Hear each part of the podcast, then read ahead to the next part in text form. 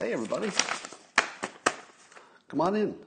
It's time once again for Coffee with Scott Adams, and I promise you, this this will be the best coffee with Scott Adams since I don't know yesterday at least, and you're gonna love it. It's gonna kick your day off to a good start. And uh, all you need is a cup or a mug or a glass, a tank or chalice or stein, a canteen, jug or flask, a vessel of any kind. Fill it with your favorite liquid. I like coffee. And join me now for the unparalleled pleasure, the dopamine hit of the day, the thing that makes everything better, except the Democratic convention. I don't think coffee can help that, but let's try. Go. Nope, didn't help a bit. But everything else, it makes better. Well, thank God the president finally got around to pardoning Susan B. Anthony. I don't know if you saw the news, but uh, yeah, Susan B. Anthony, she's apparently been released from jail. Uh, I'm being told she's she's dead, so she's not really happy about it. Um, but the weirdest part about Trump pardoning Susan B. Anthony is that by sometime this afternoon, you would expect the Democrats to do a, a full scale attack on Susan B. Anthony. so the funniest part about it is if he pardoned Susan B. Anthony, what's, what are the Democrats going to say? Uh, we hate that bitch. Doesn't leave much to say. So I think they'll just ignore it or say it's trivial, which it is but it's not it's not unentertaining. So we got that. So how many of you saw there's a very viral video? It's a campaign ad by Kimberly Klacik. Klacik? K L A C I K. She's running for uh, let's see, U.S. House candidate in Maryland. And if you saw, you have to see it. I, I tweeted it, but it's all over the internet. And it is one of the best made campaign commercials you'll ever see in your life. And if you haven't seen it, it's uh, this young woman, Kimberly Klacik, who's wearing a tight fitting uh, red dress, which is important to the story. It's not sexist, it's important to the story. And heels, and she's walking through uh, a broken down Baltimore neighborhood that just looks terrible and it's all gray and brown and she's wearing this bright red dress and walking through it and talking about how things are bad and she can fix it.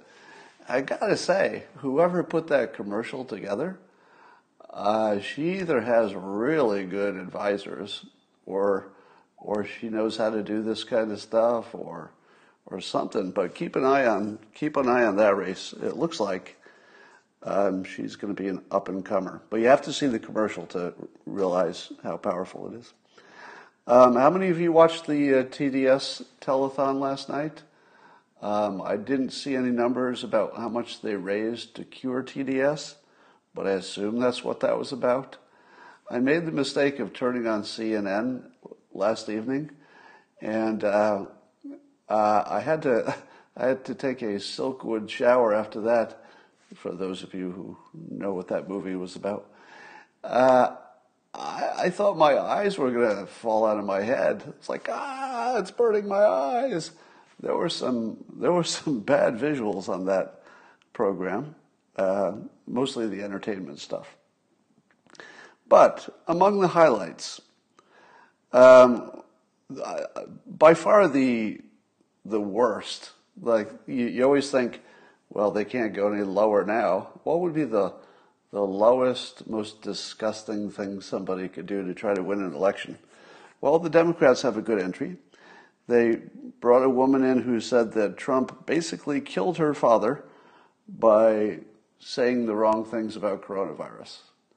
Her, her argument is that her 65 year old dad had no pre existing conditions and that it was simply that he believed Trump saying something like the virus wasn't going to hurt him. And then he got it and he died. Now, you can kind of see where this is going, right?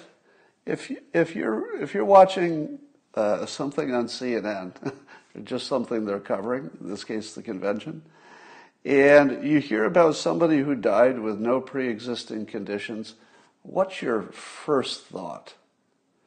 No pre-existing conditions, huh? What's the first thing you think if it's on CNN? The first thing you think is, I'd like to see a picture of this person who had no pre existing conditions. Is this person, oh, I don't know, obese? So it turns out her dad was 65 and uh, could have could have lost about 65 pounds.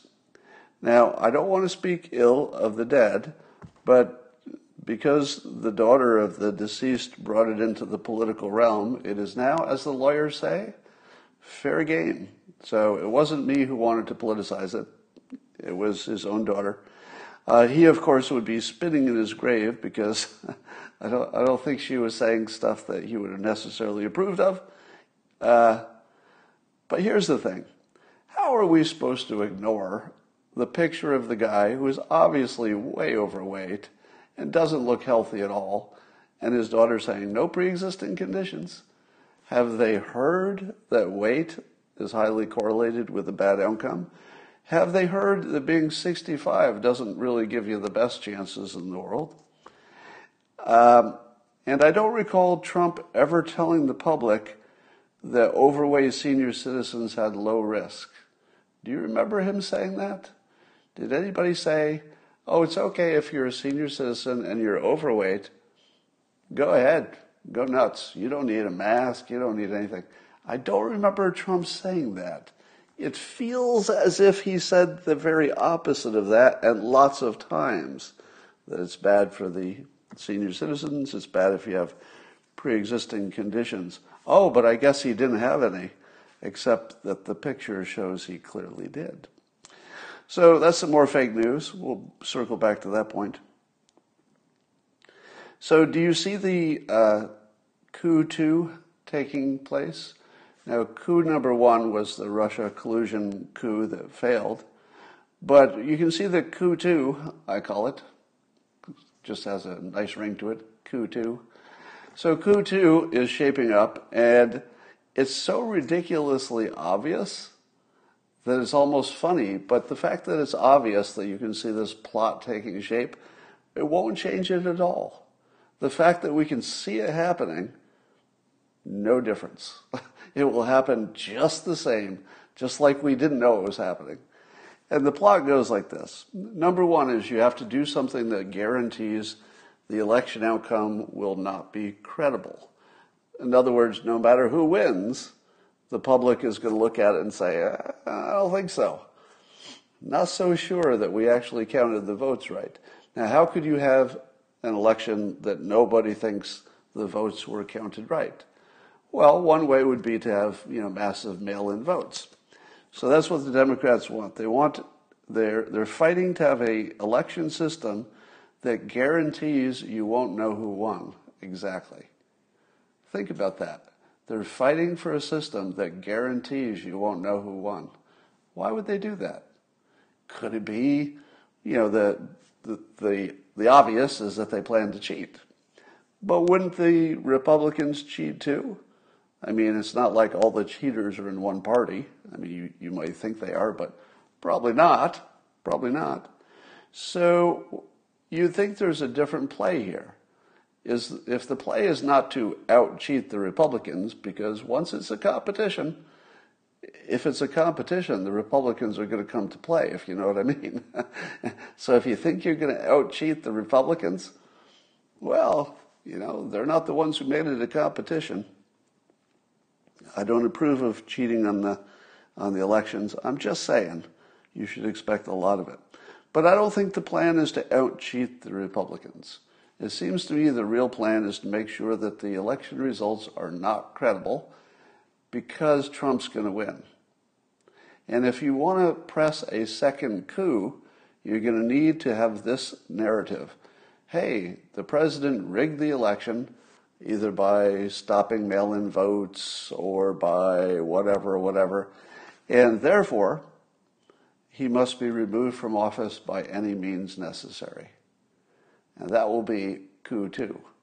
Now, you've seen that, that uh, they've already floated the idea that the military should be looking at removing him if he doesn't leave. So they're, they're, they're softening up the room, they're setting the table, they're, they're persuading, if you want, although persuading is a, a different specific term.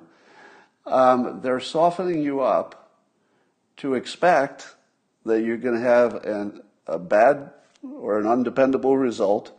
If that undependable result says Trump won, they're going to say that the election doesn't count and he's a dictator staying in office. And then they're going to call for the military to remove him. That's actually happening right in front of you. And we're just, every day we'll just wake up and, you know, go to work and eat dinner just like it's not happening, which is the, just the craziest thing. The fact that we can see it and then act like it's not happening all at the same time. It's a, it's a very human thing to do. Um, let's talk about Michelle Obama's uh, incredible, incredible speech. If, if you've heard any Democrats talk about it, it was a speech for the ages. It was a tour de force. She laid into the president and, and just made that case because she's the most popular woman in the world. Um, except I watched part of it, and apparently there's some subjectivity involved in deciding how good that was. Um, even the AP had to fact check her. Imagine the AP fact checked her as false when she, when, well, not false, but they gave context when she mentioned kids in cages. Even the AP couldn't take it anymore. And they're like, ah, we, we can't let that go. Kids in cages, your husband put the kids in cages. Those cages were built and, you know, acquired by your husband for that purpose. Uh, and I guess that policy has been discontinued probably because there's less volume at the border. So, uh, so the, the big problem that the Democrats are having with President Trump is they talk about his character and not telling the truth. Now, what they complain about his character do they also always lie in a way that you can very easily determine is a lie? Yes, pretty much every time they will tell a lie at the same time they're telling you that your president is a liar or his character is bad or he's not up to it or whatever they're saying. And the more you see them use these generic insults for the president, the more you know they know they don't have anything.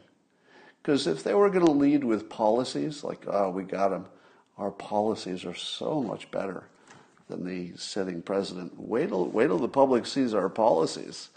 Then we're going to get all the votes. No, they don't. Because they don't have any policies that they think can win an election. If they did, if they did, that would be front and center. So they're signaling to you by talking about the president's character while they're lying in a transparent way. They're talking about the president's character, and they're selling you on this idea that that that's all you need to think about. Policies, schmolicies. Let's not worry about the policies. Let's let's not look at that shiny object. All right. And of course, the press is in full uh, full support. So my take on the Michelle Obama speech is that she looked angry. She looked like she had Trump derangement syndrome.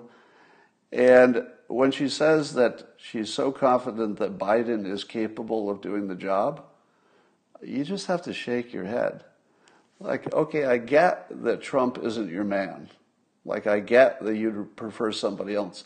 But don't tell me you think Biden is capable of the job. Come on. I just tweeted out before I got done uh, just a brutal video that shows Joe Biden just five years ago looking completely coherent and in command, juxtaposed by his current bumbling mode. And when you see him five years, just five years ago, now you've seen this before, like uh, I think they showed when he was maybe in his 30s, and he was you know quite um, quite capable, or he seemed it. And then they show that you know today, and he doesn't look capable today. But if you see that just five years ago he was a whole different person, that's kind of all you need to. That's kind of all you need, right? So, so for Michelle Obama to get up there and talk nothing about policy, only about character, and tell two of the biggest whopping lies that are completely obvious as lies. Uh, I don't want to call it down as hypocrisy. I'll just call it down as just head shakingly that's all you got? Really? That's all you got? Is stuff like uh, we've got to end the chaos? Can you be more specific about the chaos that the president caused? Did the president cause the chaos in uh, in Seattle or Portland or New York City? No, he didn't cause that. That was the fake news and the Democrats. So they actually cause chaos, and then they try to blame him for it so they can get a promotion for the trouble that they've caused to the country. Uh, it's amazing. All right. Um, there was I was watching a guest on CNN. I think it was maybe might have been the Atlanta I don't know some Atlanta politician who was saying that I'm just guessing. I don't know who it was, but I think it was one of the vice presidential candidates who was passed over. Anyway, uh, this guest on Jake Tapper's program on CNN states as a fact that Trump is taking the mailboxes away so that people can't vote. And Jake Tapper just let that go. Can you believe that on CNN somebody says that they're stealing the mailboxes so you can't vote, which, if you don't know, is not true. Uh, and Jake Tapper didn't correct her. I mean, he had plenty of time. It wasn't like there were other guests cutting it or anything. It was just the two of them. It was just the two of them, and he didn't correct her. Now, that's like not even trying, is it? I mean, if you thought he was trying to be, you know, objective, uh, you could get rid of that idea. Um, now, people have been sending me evidence on Twitter to show me that the stealing the mailboxes um, story is not true. Do you know what you didn't need to do to convince me of that? Send me any evidence. In any other topic, I would say, yeah, let, let me see the evidence so I can be sure this is true or sure it's not true. It's always good to have evidence, sources. It's good. On the mailbox story, I didn't really need to see proof that that was fake. If you didn't know that was fake the moment you heard it, your filters are not quite set to where they should be. Now, I, I was so bored by that story that I didn't even bother looking into it as to specifically why it was fake. Didn't even matter. It's just so obviously fake. I don't even need to know about it. But uh, apparently, the, the fakeness is just extraordinary. So, Reuters showed some photographs of a whole bunch of mailboxes in some kind of a junkyard looking situation. So, it looked like all the mailboxes had been collected up and put in this parking lot to be destroyed or something. And Reuters actually, you know, they're a, they're a news service, so other people are going to be picking up that news and and uh, presenting it. And it turns out they took a picture of a mailback, mailbox re, rehab place where they just do maintenance on the mailboxes, you know, shine them up and repaint them or whatever, and then put them back in the field. That's what it was. It was just a business that rehabs mailboxes for the post office. They have a contract to do that. It didn't take much time for somebody on the internet to contact the business and say, What's up with the mailboxes? and for them to say, oh, yeah, we've been doing this for years. We just rehab them and send them back to the field. Complete fake story. Will Reuters correct it? Maybe. Probably not. Probably not. And I wondered if Democrats are actually believing that story. Probably. So Um, if you have not had this experience, you really have to do it. When you're talking with just the, the random trolls and idiots on, on Twitter, and they'll say something about their Democratic side and something against your side, and you'll say to yourself, huh, this sounds like sort of a dumb person. And so you might argue a little bit, but in your mind you're thinking what's going on is, is just a dumb person, right? That's, that's what you're thinking because they don't seem to know as much as you know. Because conservatives tend to know mostly what the Democrats know, but the Democrats don't know what the Republicans know. It's a, just completely different news sources, and the conservatives tend to see both. Uh, so you know that, that's that's my view of the world. But you have to have the experience of talking to somebody who's a, a strict Democrat, who is really well educated. That is freaky.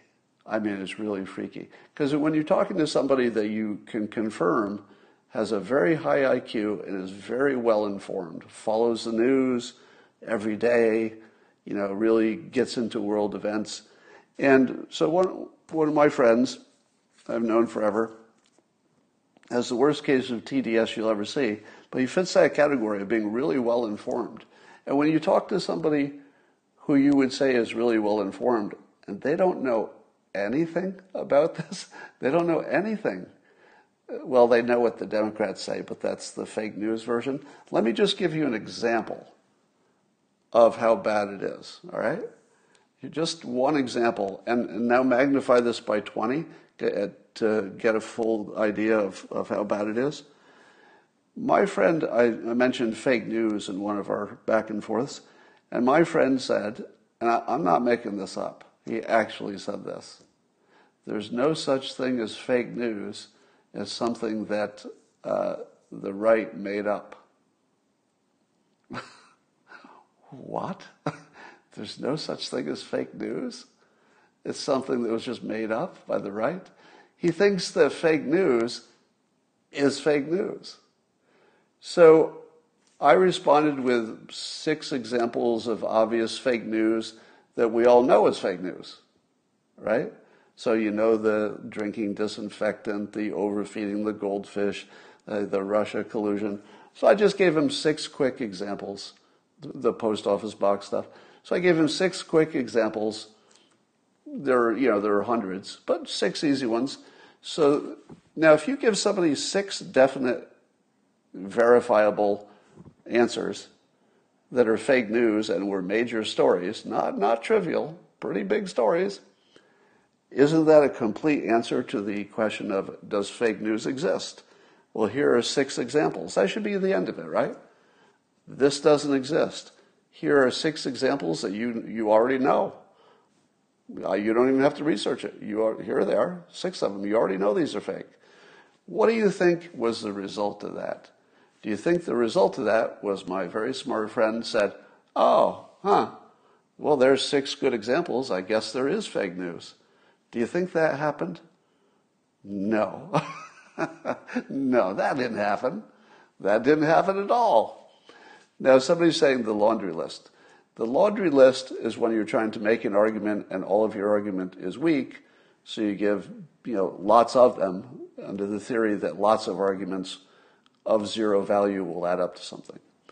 The way I did it is um, an answer to a does something exist. If somebody says does something exist, well, you only need one counterexample.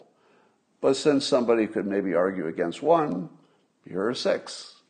So that's a, a different context than the laundry list. The laundry list being not persuasive, but showing that something exists when somebody said it didn't, that, that could be persuasive.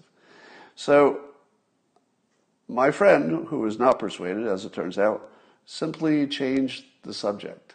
Now, how many times in the past has he said to me that fake news doesn't exist? And how many times have I given him examples that are easy to verify.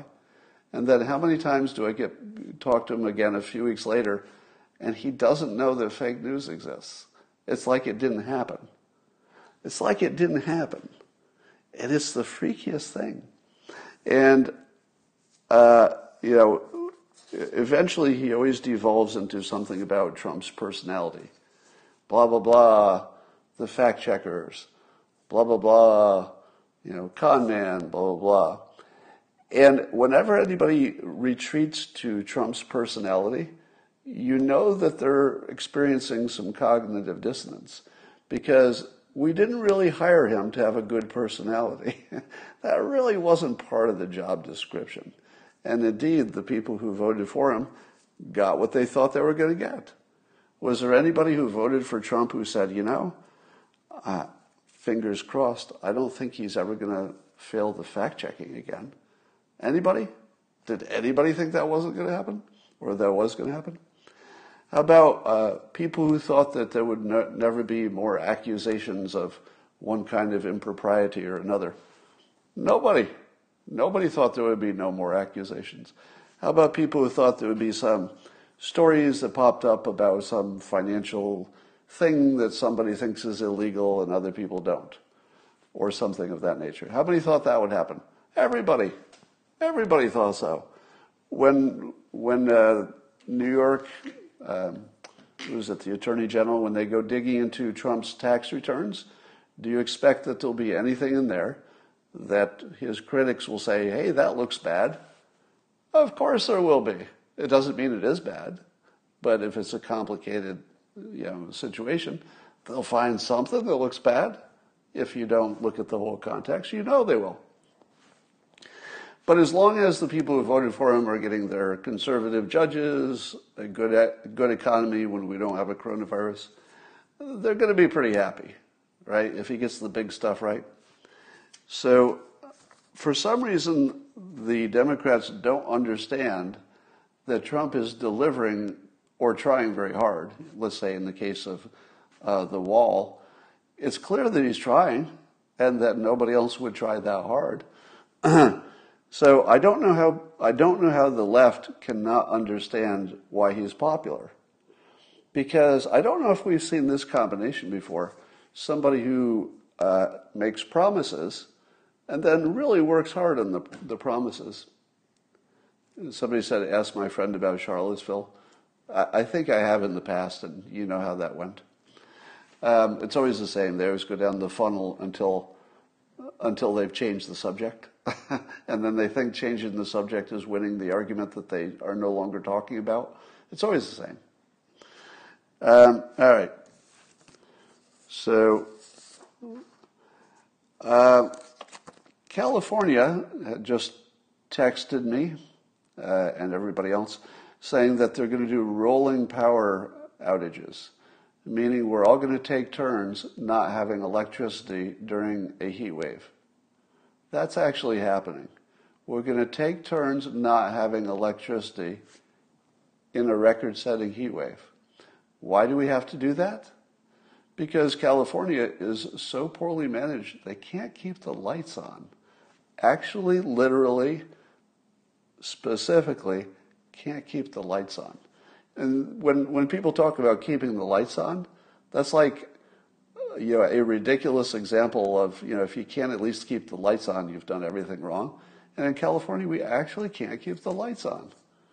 How, how incompetent do you have to be to get rid of your border security, have, you know, no laws that allow you to deal with all the mental illness on the streets, um, let people out of jail, even if they've committed crimes, raise taxes.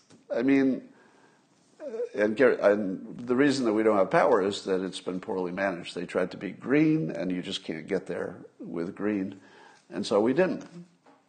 So, what a bad state! I would be amazed if, if well, no, I won't be surprised. Gavin Newsom will probably get reelected because it's a Democrat state. Um, so, I was listening to Van Jones uh, talk about Michelle Obama's speech. He was quite impressed with it. Um, and, but this is how Van Jones sort of summarized the situation. He said in 2016 there were many decent people. Thank you, thank you. So He's talking about many of you as decent people willing to give Trump a chance in the hope that he would rise to the level of the office. Well, that was generous of you, Van Jones, to say that decent people were willing to give him a chance.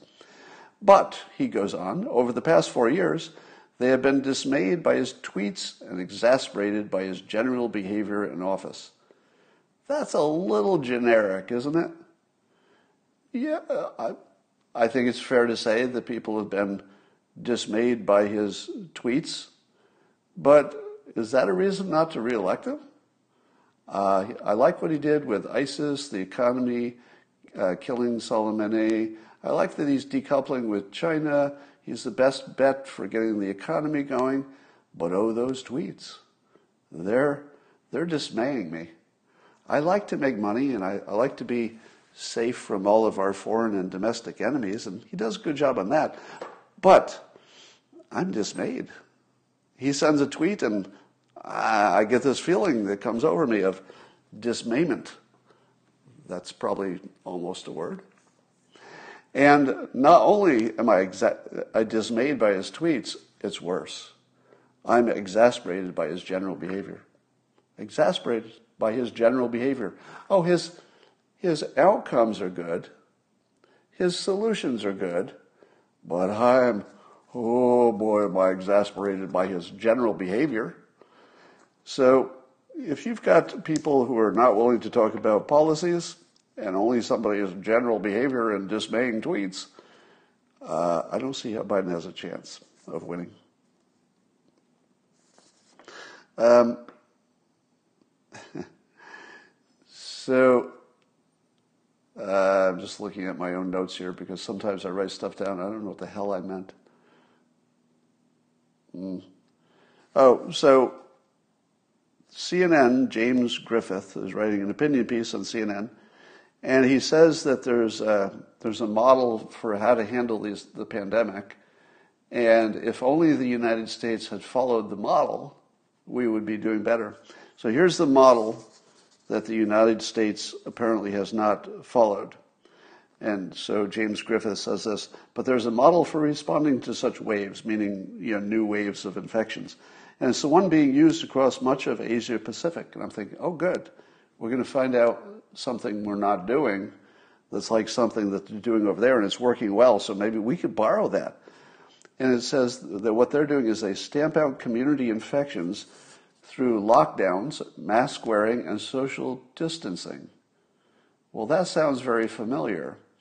Gradually lift controls as infections go down and reintroduce them if they go up again. Um, I think you just described the United States. So, so, what kind of criticism is that? To say, if only we could be like those other countries, and then describe our exact strategy that's both stated and observable. What exactly is CNN selling us? I don't know. Somebody said that the Democratic convention was all about unity. What? How in the world can you see the Democrats being about unity? Aren't they exactly the opposite? Isn't identity politics the opposite of unity? I mean, it's as opposite as you could get. It could be no more opposite. Isn't uh, globalism the opposite of national unity? It's really the opposite. Isn't it the fake news associated with the Democrats who caused uh, Black Lives Matter to be a gigantic movement focusing on the wrong thing? this is all the fake news causing all the problems in the country at this point, and all the, the unity problems. So between the Democrats and their pet press, they are the cause of just about all of the national disunity. Now, now I know what you're going to say. If there are any Trump haters here, you're going to say, Scott, Scott, Scott. When President Trump uh, said things about immigrants coming into this country, he was being divisive. No, he wasn't, because he was talking about the United States. If somebody is outside the United States and wants to get in, that's not the people we're trying to have unity with. Because you can't have unity with the whole world unless you want to give away all your stuff. So, anyway, to imagine that the Democrats are about unity when they're so obviously aggressively the opposite, I mean, their most fundamental beliefs are the opposite of unity. For example, look at all the protests. Are the protests about unity?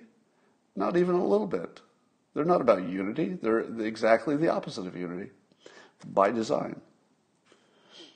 Um, over at Fox, who President on Fox News, who President Trump says is sounding more like CNN every day, I'll let you judge. So there's an opinion piece by Arnon Mishkin, um, who questions whether there is such a thing as a shy Trump voter.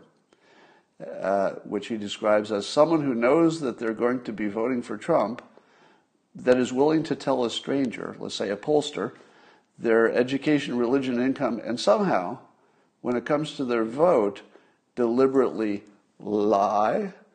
And Arnon says, I don't think so. So here's somebody writing for Fox who doesn't believe that conservatives will lie to pollsters about their support for Trump. Really? really? You don't believe that? Mm.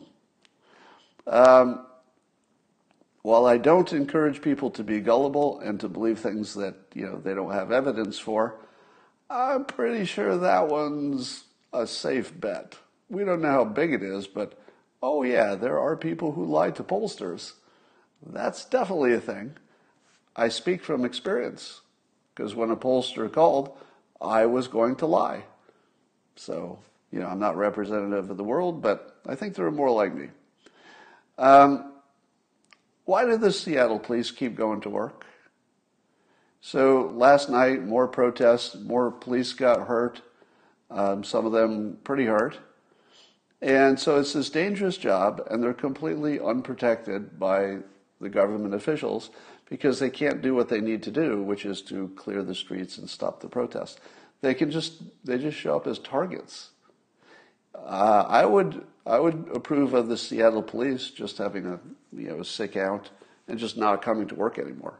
At least the ones who are just the ones who are doing something about the protests. I don't think the protests. I don't think the police should be asked to go into harm's way if they're also not allowed to do their job. You can't have both. You know, if they're allowed to kick some ass and do their job and lock people up and they'll stay in jail, under those conditions, I'd say, yeah, that's, that's what they signed up for. It's dangerous work, but that is the job they chose, and we're happy they did. But if you're not going to protect the police, if you don't have their back, I think they have a right not to go. And uh, I wouldn't, I wouldn't feel bad if they just abandoned the city. Just let it happen. Because what would happen if they did? Well, somebody would have to figure out what to do, and they would either call in federal forces or they'd back the police or something. But I think the police should just let the let the rioters go nuts, do whatever they want. They they don't have any support from their own from their own city, so screw the city. That's what I say. Um, so here's a, uh, a thought for you on hydroxychloroquine studies. So there have been, uh, this is a different way to look at it. I may have mentioned this before, but I think I can say it better, which will make a difference. So there have been 53 studies that showed positive results from hydroxychloroquine. Now, those studies were not the randomized, controlled, gold standard studies. So the fact that there are 53 you can't add up a whole bunch of studies that are not gold standard to get a gold standard. It doesn't work that way. Uh, but there were also 14 studies that showed neutral or negative results. But 10 of the 14 were patients who were near death and they were using it in the wrong way. So that, that wasn't really the intended use of it. So that would leave four that say that it doesn't work and 53 that says it does. Of the four that says it works, I believe two of them were by the same researcher, right? And so here's, here's the point. If you've got 53 studies that show positive results, but they're not gold standard, can you still make, say anything about it? Well, here's the thing. Imagine that every one of those 53 studies had a flaw. But imagine they were different flaws. What are the odds that 53 flawed studies, no matter what the flaw was, it would all show that hydroxychloroquine worked? Why couldn't the flaws ever be in the other direction? Why couldn't some of those flawed studies show that it doesn't work? Because remember, a flaw is something you don't know is there. So why can't there be surprises in the it doesn't work um, direction as much as it seems like what 95% of all this of all the results are in one direction. So I put this out here there as a challenge to you. Do you buy that if the studies are, are different and they have different flaws, but no matter the flaw, it all points in the same direction? What are the odds that all of those flaws, would, different ones, would point in the same direction? Well, there is a possibility, which is that all of the studies cherry pick data the same way. So if the way they all collected their data was all the same and all flawed, well, then yeah, it wouldn't matter what else they did. Maybe they would have bad data. So we don't know, but I would say that the, the evidence that hydroxychloroquine works, 30%. I'm going to still put it at 30% odds it's a game changer. Meanwhile, over at South Korea, uh, who was held out as a model of how to do things, they're, uh, they're experiencing, and I quote, the early stages of massive recurrence of the virus. So South Korea is back at it. Uh, no, they'll probably get a handle on it and beat it back down because they do seem to be pretty good at that. And then, of course, New Zealand had a little bit of an uptick, not much compared to the United States. Now, I ask you this. In the United States, there was apparently a massive um, financial advantage in declaring something to be a COVID death. Is this true? Do, do a little fact check me, on me here in real time. it, it is true that hospitals had a, a big, a very big financial incentive to code something as a coronavirus death, whether it was or not. So, so far that's true, right? Fact check, true? Number two, for countries that have uh, socialized healthcare, meaning that nobody pays extra for their healthcare, did they have the same incentive? Because I believe they did not. I believe that if you have universal healthcare, or if you just have a, a different system and you're not you're not rewarding people for declaring that coronavirus, wouldn't you expect that there would be a gigantic difference in the numbers reported? because it's the perfect crime. Here's the. I, I've told you before that the if you have this situation where there's a big upside, there's a lot to gain, and there was a lot to gain by saying something was a coronavirus death financially. It was a big, big difference. Um, there's a lot to gain. There's lots of people involved, so it's not like there might be one honest person who was the only person who saw this opportunity, but they were honest you don't have to worry about that because there's so many people, you can always get some dishonest ones. And then, thirdly, no real risk of getting caught. What would be the risk to a doctor or even the hospital who said, all right, this patient has coronavirus, they also died, so we'll call it a coronavirus death, and then maybe later there was an autopsy and they find out it wasn't a coronavirus death. What would be the penalty? Nothing. Nothing. There would be no penalty. It would just be a routine difference of opinion. It was a, you know, a, an educated guess that was wrong. There would be nothing. There would be no penalty. So, uh, I would say that we should at least be looking at that for some kind of a multiplier of how many um, fake deaths we might have had compared to other countries. Now, I wouldn't put an estimate on it, but some number of deaths are probably fake. All right. Um, now, there are at least three or four different correlations that people claim, and I wonder about them all. One is the correlation to hydroxychloroquine use, and you've seen you've seen evidence that anybody who used it did better, but I think that might be cherry picking some data, so I don't trust that. You've seen also that vitamin D seems highly correlated because who doesn't have good vitamin D? Uh, black people, and I think half of the deaths in the United States are black Americans. By the way, how many black people in Sweden? How many black people in these other countries that we're being compared to? If half of our deaths are black Americans, and we're comparing ourselves to a country that doesn't have many uh, black people living in it, is that really apples and oranges? Not really, right? Same as if you're comparing it to, you know, that one city in Italy where they had tons of old people. You can't really compare that to anything else. They had tons of old people. So, you, uh, so that's a problem. So, so the other correlation, so you've got your hydroxychloroquine correlation that I don't believe. You've got your vitamin D correlation because people who are diabetic, they're old, uh, they're black, uh, they've got some comorbidity, is almost always correlated with low vitamin D because the uh, black um, folks have less vitamin D in general, which is a problem health wise. Um, and then the last one is uh, there's a correlation with the BCG uh, vaccination, right?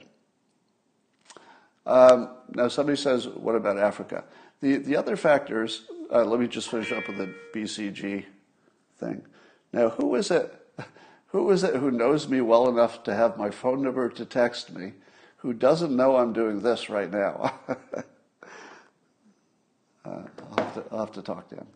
All right. Um, so you've got four different correlations, all of which I imagine are you know, could be fake. Maybe one of them's real, but we can't tell the difference. Um, somebody said, "What about Africa, which doesn't seem to have as much uh, as much of a problem with the virus?" Here are a few things. Number one, probably a lot more outdoor living, wouldn't you say? Probably people are spaced out a little bit better. Probably it's underreported. There may be people who have it that are not being reported, people dying from it, they don't know, they were never tested. Um, but there's, uh, but there's, and if people are outdoors more, they're not only um, socially distancing, but they might get more sun. So if you're uh, a black person living in New York City and you walk outside and you're in the shade because of the big buildings, or you're a black person living in Africa and you walk outside and there's sun everywhere, I would think that there'd be a difference in vitamin D. There's definitely a difference in age. The African uh, continent is really young, like super young.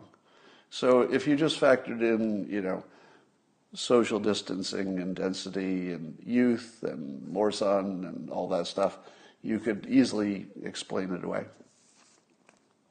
And then, of course, there's the Sweden thing, which is did they reach some kind of herd immunity at 20%? Did that really happen? I guess we'll have to just keep watching. We don't know. Um, and then uh, somebody else said that there's a correlation with countries that have malaria as, as an issue, that they already have widespread hydroxychloroquine, so that probably makes a difference. Let me ask you this Did German doctors use hydroxychloroquine? Do you know? Do you know? I don't know. I know that when the, the virus first broke out, I did hear from, you know, indirectly from a high level German official that they were using hydroxychloroquine widely. In other words, it was widespread use. Now, since then, I've heard others, other reports. So, is it true that, that the doctors are prescribing it? And could that be the reason Germany's doing so well?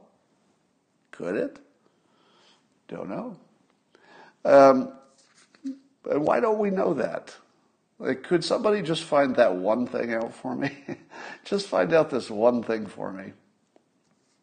are the German doctors, forget about what the policy is. You know, there may be a national, like, you know, policy, but what are the doctors actually doing? Yeah, as somebody says in the comments, Bayer is a German company, and Bayer is one of the makers of hydroxychloroquine. In fact, they shared some with the United States early on. So why don't we know that? Doesn't that feel like exactly what you want to know? In fact, I would like to know any country that's not an island, because I think the islands have to be compared to just each other. You know, New Zealand, South Korea is kind of an island because of the DMZ, etc. Somebody says, talk about Spygate. Spygate's sort of, uh, that's been disappeared, hasn't it? You think that Spygate happened, but according to CNN and MSNBC, nothing happened. So it's going into the memory hole and it will be disappeared. Nothing to see here. It was only a coup. Nothing to see here. Somebody says, All German doctors I know take it. Um, mm-hmm. Yeah, 100 and what is it? Only 1,100 deaths in Germany? Well, if Germany was taking hydroxychloroquine, which they might have been, and they got that good result because of that, well, that would change things, wouldn't it? All right. Is there anything else I haven't talked about? Um, why would Democrats promote riots during the pandemic? Well, this gets to who's in control of the riots. Um, if you've looked at all the mugshots of the Antifa people who got arrested, they all have clear mental illness. Is there anybody who disagrees with that? If if you're wondering, watch you know, uh, you know Andy Ngo, for example, his account, and he'll sometimes tweet the Antifa mugshots, the ones who just got arrested. hundred percent of them look obviously mentally ill, like just obviously. You just look at them and you go, well, that person's mentally ill. That's kind of obvious. So you've got a lot of people with different motivations. You've got the sincere people who just want, you know, a, a more equal world. Um, you've got people who are there for mischief, people who are bored, people who are just joining in. And then you've got some assumption about foreign interference, there's probably some, and the leaders being Marxists and want to turn us into a communist country and that everything you see is part of that master plan, from wearing masks to, you know, to the coronavirus. It's all part of the master plan for the communists to take over. I don't know about that. I don't know about that. It feels to me like there are indeed people who want to take over the country and make it a socialist slash communist country, but there are so few of them, and I think that they're not really the, the ones who are you know, moving the ball forward too much. I think the fact that the mainstream Democrats are not trying to stop the the protests is why they can go on. As soon as Democrats found it not convenient to have them, or they or they wanted to stop them for whatever reason, I think they could, because then you'd have Democrats and Republicans who want to stop it. How hard would it be then? Um, somebody says you can't instill socialism without controlling enforcement. Yeah, so the, the play here would be that the, the Marxists, if you will, are trying to take over, well, or have succeeded in taking over education and then neutering law enforcement. And of course, they own the media. So if you've got the media, the schools, and law enforcement, you, you can make just about anything happen after that. You would have the, you would be able to control minds and bodies so effectively you could kind of make anything happen.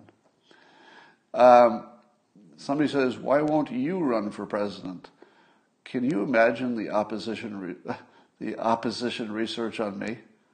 I, I would last about a minute. I would be kicked, I would be canceled in about a hot minute and I wouldn't want that job anyway. Um, yeah, the Babylon Bee got shut down on Twitter for a while. They're back. I don't know what they did. So here's the thing that guarantees that the press is the enemy of the people.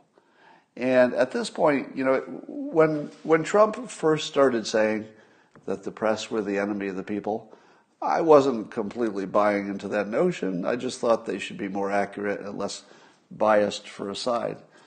But at this point, I think you can say it's unambiguously true that they're not just rooting for a side, that they are, actually a malign influence and, and maybe the most dangerous influence in the country.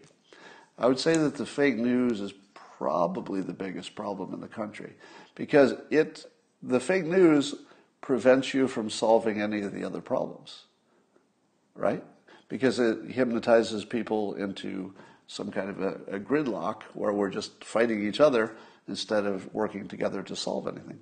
So I would say the fake news is the biggest problem in the world, and that um, I think you could say that they're evil in this case because here's something that you don't see them doing getting some Antifa or Black Lives Matter uh, organizers, you know, people who can speak for more than themselves, getting them on TV and say, can you describe the world that you're trying to create? What's it look like if you get everything you want? What kind of system is it? How does it make money? How, how, is, how are taxes handled under the system? Because the reason that you don't see that is because the answers would be completely disqualifying and, and the protests would have to just stop. Because you would see that there's no, no context or there's no, there's no positive intention there besides words like Black Lives Matter, which is not a plan, right? So if you actually ask them what they want that's different, it would sound so shocking or stupid that nobody would support them again. So the fact that you don't see the news even attempting to interview them should tell you something. And by the way, where's Fox News interviewing the leaders? You know, maybe they won't go on Fox News. I don't know. But it seems like the news business is just not doing the job. And then, of course, as you know, the teachers' unions are the primary source of, uh, of systemic racism and maybe the cause of just about all of our problems. Just about all of them. But it looks like school is going to be in for a big change. We'll see what happens. Um, something that Noam Chomsky said on a video I watched recently scared the crap out of me. And I wasn't going to mention it, but I feel like it's too important not to. And it goes like this that, you know, even when I was young, it was true that if you worked hard and, and stayed out of jail, you were pretty much guaranteed that you could get some kind of an okay job at least and have some kind of a life with maybe a house and a family and kids can go to college and, and all the American dream stuff. And as Chomsky points out, that uh, that all collapsed. And I thought about that for a minute and I thought, did it? Did it collapse? Because if you're if you're a 12 year old in uh, let's say public school in the United States, and you do the right stuff, you study, you stay out of stay out of jail, you don't do drugs. If you just do the basics, and you're you're you know it doesn't matter what you are, white or black. If you just do the basics, can you still not have a good life? Now I, realize you might have some college debt, and I realize that you won't be able to live anywhere you want. So you're not going to be able to live in San Francisco. Uh, well, maybe you can now. maybe the rents will be dropping in San Francisco. But I don't know if it's completely true. Here's what it feels like it feels like that's another fake news problem. Because I think the fake news has hypnotized at least the black community that they have uh, obstacles that will slow them down no matter what this systemic racism. Imagine if the fake news told people the opposite that if you just do these basic things right, you'll be fine. They don't. They don't tell you that. In fact, they go as far away from that as they can to make sure that you know that somebody's doing better than somebody else and that's unfair and it's got to stop. The opposite of any kind of a positive message. So I'm not sure Noam Chomsky is right that it's collapsed. I believe that we think it's collapsed, and the fake news is the primary cause of that. but that indeed, if you did everything right, you could work out a pretty good life for yourself, even today. I do think the education system uh, is just crap at this point. Yeah, and I, I would say that even if you thought, um, even if you thought people could get a good education in public school, the damage that's done to kids just by hanging out with other kids is pretty substantial. yeah, the, the biggest uh, risk to kids is other kids because that's who's talking them into drugs and bad behavior and stuff. It's just other kids. And when you send them to public school, the the the bad influence is just horrendous.